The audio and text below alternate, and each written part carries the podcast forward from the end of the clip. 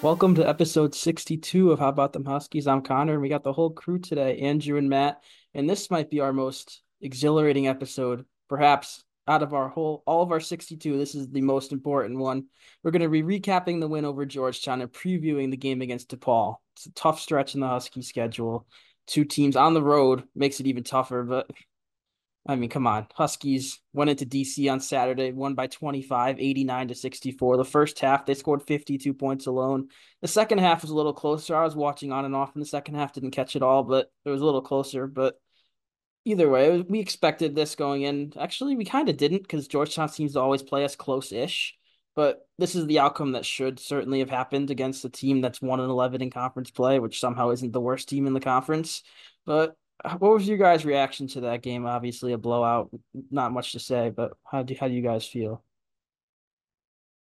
Yeah, this kind of went how I was sort of expecting with our guys back. Obviously, Clingan didn't uh, make the game last time, so it was good to have him back. He obviously made an impact on the defensive end. Got 25 minutes, so he broke that 20 minute threshold. But everybody performed up to standard. I mean, even the guys who didn't really perform, Tristen Newton only took three shots.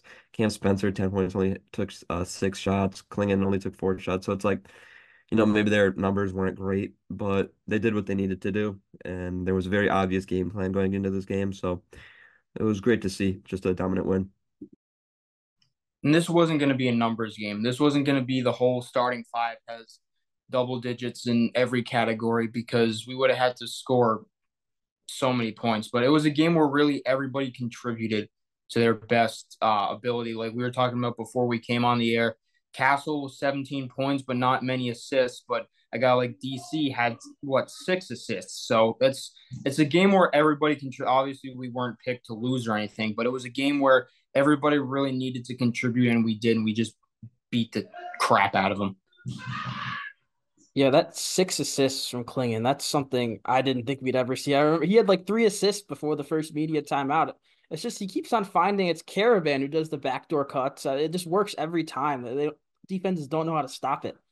But yeah, I, I mean, he only had four points, Clingan, but he's a guy that doesn't need to score double figures, even though he can on any night because he just has that talent. But he's we're fine with him scoring four, especially in a game like this. But you mentioned Newton kind of struggled. I saw I saw online that he was banged up. He kind of played this game hurt. He only took three shots, so clearly probably something to do with his shooting. Uh, I hit it was a right hand injury, so probably something to do with his shooting. But he's still he's not shooting the ball. He still has nine assists. So having that option, oh, we're just gonna have our All American not shoot this game and win by twenty five. I mean, that's not something every team in the country can say they have.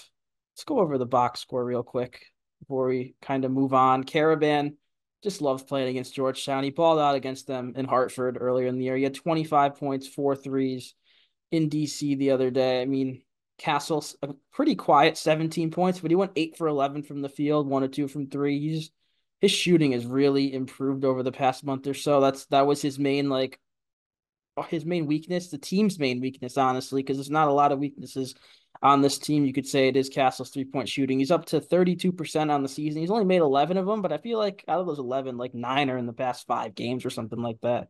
So he's certainly improved in that department significantly. Who else we got here? Cam Spencer, 10 points, six rebounds, seven assists. I mean, we had three guys have six or more assists, and one of them was not our All American point guard coming in, Stephon Castle, who had zero. I mean, the ball movement on this team 26 assists 33 made field goals is just that's championship level stuff. We see that last year with jackson and newton both balling out in the tournament getting assists. You got to move the ball to win games. Georgetown doesn't do a great job of that. They only had 10 assists on 23 field goals but i don't want to compare us to georgetown. You guys got anything else from this game honestly? I mean we could look at the bench real quick just to see who produced. Hassan Diarra had six points four or seven from the free throw line Samson Johnson, 10 points, five of five shooting in 12 minutes. Stewart was out there. He had five points, solo ball, hit a three. Apostolos Roumoglou hit a three. He's shooting 50% from distance this season, which leads the team, I believe. Unless Andrew Hurley has him. I should check that. I'm going to check that live right here. Let's see. This is, I know this is so exciting. Who leads the team? Nope, it's Rumaglu, 50%. There you go. But yeah, just overall, when you Passos Roumoglou makes it three, it's a good day to be a Huskies fan. I'll leave it at that. Yeah, we haven't even mentioned Samson Johnson, who coming off the bench played, I'd say, spectacular. Perfect five of five, 10 points, just all around the rim. Pulled down three boards. I think all of his points were on dunks. Uh, the dude couldn't be stopped. And when he's kind of in that mode where he doesn't really care and he's just flying towards the rim, that's a, it's a really good sign. I just think it's really weird that back to back years we've had Georgetown first at home and a packed crowd of our passionate fans, and we've played like crap both times. And we go on the road. Last year we didn't play so good, but this year we kicked the crap out of them on the road. So I just don't get it why we played so good and then so bad against Georgetown. But it's also just really sad to see what that program's become. I mean, what what was a Big East powerhouse is now a can hardly fill 35% of the arena. So it's just it's kind of sad to see what Georgetown basketball has become. And honestly, I hope that Cooley can turn it around with guys in the recruiting class like Kayvon Mulready and guys like that. Hopefully they get some transfers because like Hurley said about St. John's, a good Georgetown is also good for the Big East. So I just I hope they make some kind of comeback, honestly. Yeah, I expect them to be decent this year. Decent is like eighth or ninth in the conference. Still not an NCAA tournament team, but I feel like just Ed Cooley alone is better than one and eleven. But they've just been a mess all year. They're not as bad as the team we're going to talk about in a moment here. But yeah, all in all, I I didn't see this coming. I probably should have because the history they've had. But I thought Ewing's gone. It's a it's a fresh start. They're going to be at least halfway decent in a in a Big East that is honestly pretty top heavy. There's a lot of middle of the pack teams, but that's not the case. Now it's time to move on to one of the more interesting games on the schedule this season, a Valentine's Day thriller in Chicago against the DePaul Blue Demons. DePaul, we saw them once already this year. They are winless in Big East play. They are the worst power conference team in America. I feel like by far that Louisville is better than them. Well, I feel like I don't remember who won that game. I should they played. How do I forget the outcome of that game? Let me see. They did beat Louisville, but they're three and twenty, and one of their wins is over Louisville. Maybe Louisville's worse. Who knows? But staying on track here, it, they have. We played them earlier in January. We won by 30 points, 85 56.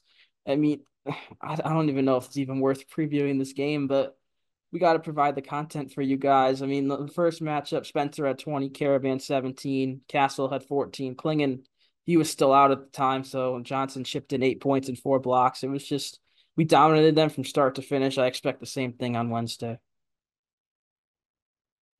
I mean, the only thing that's different is now Tony Stubblefield is not with the team anymore, technically. Um, he is out. They have their interim head coach. But I mean, yeah, it's we all know what's gonna happen. Um, but I do just want to shout out our sponsor for two reasons. One, because I mean, we need to, but two, because I find this pretty interesting. If you want to go to this game, you can sit four rows up from the court, right across from the Connecticut bench for $57. In Hartford or Storrs, that's a three, $400 ticket. And if you use our code HBTH, that's a $37 ticket. So if you're around Chicago, around the area, you want to sit four rows up or four rows away from the Connecticut bench, go ahead and use our code and see SeatGeek will take care of you. But I just find that insane. I mean, tickets are starting at nine dollars for this game, and you can sit courtside for 150. So if you want to go see us absolutely destroy DePaul, use our code HBTH. And I just did a little bit of research on DePaul here. Their their past four past four games, not games, games they played Creighton, Seton Hall, Xavier, and St. John's. So that's some mediocre to good talent in the Big East. Those are some good teams all the way to like the middle of the pack. They have lost these games by combined 119 points. So not only are they 0 12, but they're terribly 0 12. If it could get even worse, they fired their coach halfway through the season. It's really ugly. If we lose this game, uh, this podcast may cease to exist. You might not hear from us, but uh, yeah, I mean, we should just expect another blowout. I don't like to talk like that. I don't like to say that we're gonna come in and we're just gonna wipe the floor. But that's what's gonna happen. Um, I wouldn't be surprised. I mean, we might see some solid minutes out of Andrew Hurley, maybe five or more. So that's my prediction for the game. Um, I think it's like it, we, we we beat him up, but it's not like a massacre. I'd say probably like twenty five.